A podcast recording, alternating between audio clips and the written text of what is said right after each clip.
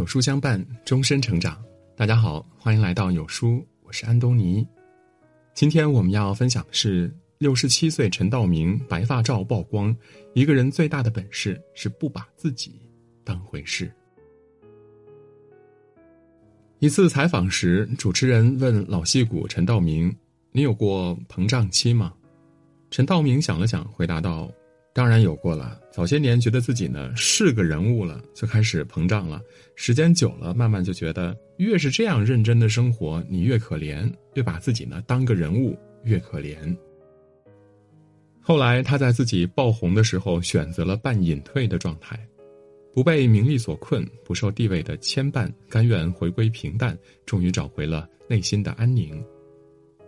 不久前，在一个颁奖典礼上呢，陈道明的一举一动引发了全网的关注。如今六十七岁的他呢，已然是头发花白，是很多人眼中声望颇高的老前辈。但是他却没有半点傲慢的姿态，不仅主动弯腰和后辈握手，还处处注重礼节，始终保持谦卑。在纷扰繁杂的人世间，陈道明活成了一股清流，坚守着内心的清醒，永远低调且从容。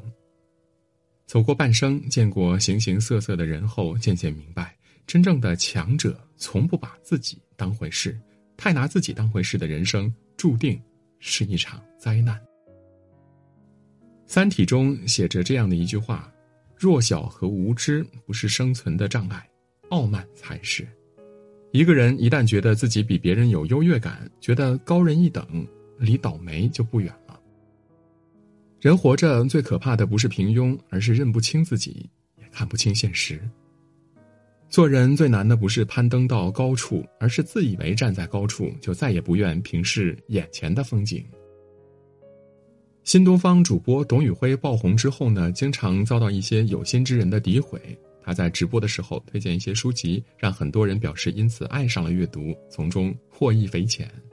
然而，有一位知名的大 V 却发文指责董宇辉推荐的书籍呢太单薄，都是耍耍嘴皮子，思想水平呢很低，还直言称只有不读书的人才会认为他推荐的书有价值，言语间处处充斥着傲慢，字字句句皆是讽刺。刹那间，董宇辉被推到了风口浪尖，全网开始议论纷纷。过了一段时间之后呢，在一次直播中，有人提及此事，他坦然回应道。你可以说董宇辉浅薄，但不要说董宇辉推荐的书浅薄。你可以羞辱我，但请你别羞辱这些文学作品。你不能说《平凡的世界》等这些书浅薄。你没有经历过黑暗，所以你不能理解为什么有的人可以三观不改。或许悲观是远见，但乐观是智慧。的确如此，没有经历过就不要以高高在上的姿态去贬低一切。即便无法感同身受，至少也应该尊重这世间。人与人的不同。一个人若是太把自己当回事儿，便习惯用自己的尺子去度量别人的人生。一个人若总是把平台当本事，便容易掉入认知陷阱，活得又盲目又自大。就像木心曾说的那样，没有自我的人，自我感觉都特别良好。人生路上，千万别让自己飘了，人一飘，往前走终会栽跟头。做人贵在有自知之明，处事贵在有谦卑之态。与其目空一切，不如沉淀自己。我从不把自己估计过高，我甘愿当一个平凡的人。这是学界泰斗季羡林老先生常说的一句话，也是他一生的真实写照。作家吴敏讲过一个故事。某一年北大开学时，新生看见一位衣着朴素的老人在报名处，便麻烦他帮忙照看行李，自己去办手续。大热天里，老人坐在那儿满头大汗，有学生便去表示：“您回去吧，我替他看着。”可是老人呢，摇了摇头说：“还是我等着吧，换了人大概找不到了。”一个多小时后呢，当新生匆匆赶回来时，老人还在尽责地守着行李。几天后的开学典礼上，新生惊讶地发现，那位老人竟然坐在主席台上，而他呢，就是北大副校长、国学大师季羡林。在很多人眼中，季老一直都是一个特别低调、没有身份感的人。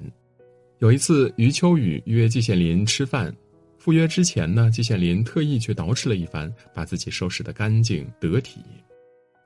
身旁的人说：“其实不用换，余秋雨是您的学生辈儿的，不用这么礼貌。”季老回答：“那怎么行？这是对别人的尊重。”不管面对任何人，他都不会自视甚高，端着架子，而是谦卑待人，懂得尊重。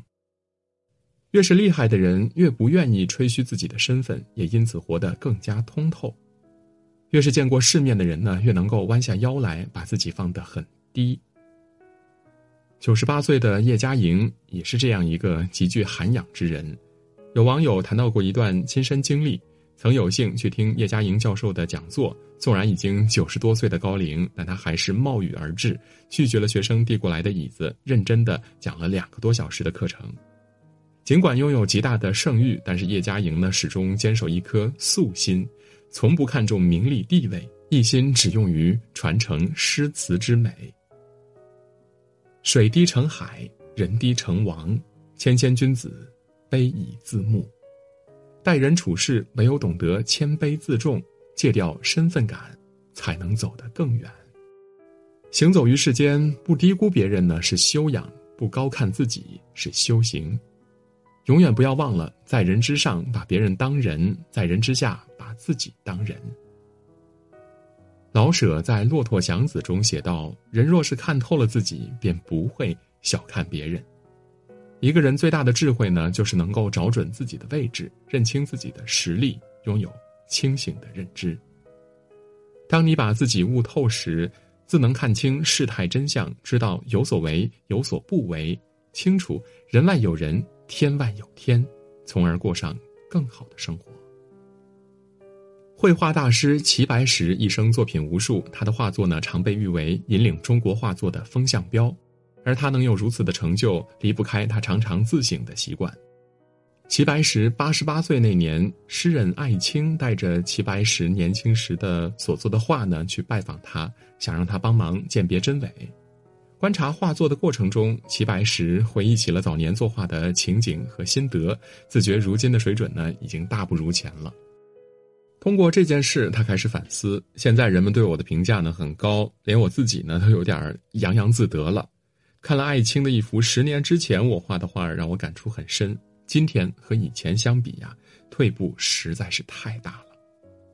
从那以后，他每天都会在屋子里静静的练习绘画基础，日复一日的坚持着，直到他晚年时所做的画依然备受众人赞赏。《菜根谭》里有言：“听静夜之钟声，唤醒梦中之梦；观城坛之月影，窥见身外之身。”成大事者往往都有自知之明，在自省的过程中呢，认清自己的不足，趁早弥补或者纠正。人与人的差距不一定是来自实力，更多时候看的正是能否找准自己的位置。找准位置，就会明白尺有所短，寸有所长；找准位置，就会懂得行有不得，反求诸己。中年以后，学会审视自己的生活，修炼自己的身心，站在正确的位置上。更好的掌控人生。自省者方能自度，自知者终得圆满。很喜欢陈道明说过的一段话：上山的人永远不要瞧不起下山的人，因为他曾经风光过；山上的人也不要瞧不起山下的人，因为他们会爬上来。所以一定要做好自己。人呐，别太把自己当回事儿。更不要把身份看得太重了。来人世走一遭，最好的状态呢，便是低调做人，抬头看天，谦卑处事，行稳致远。点个再看吧。后半生做一个胸中有丘壑，眼里存山河之人，目之所及皆是风景，所到之处，皆有阳光。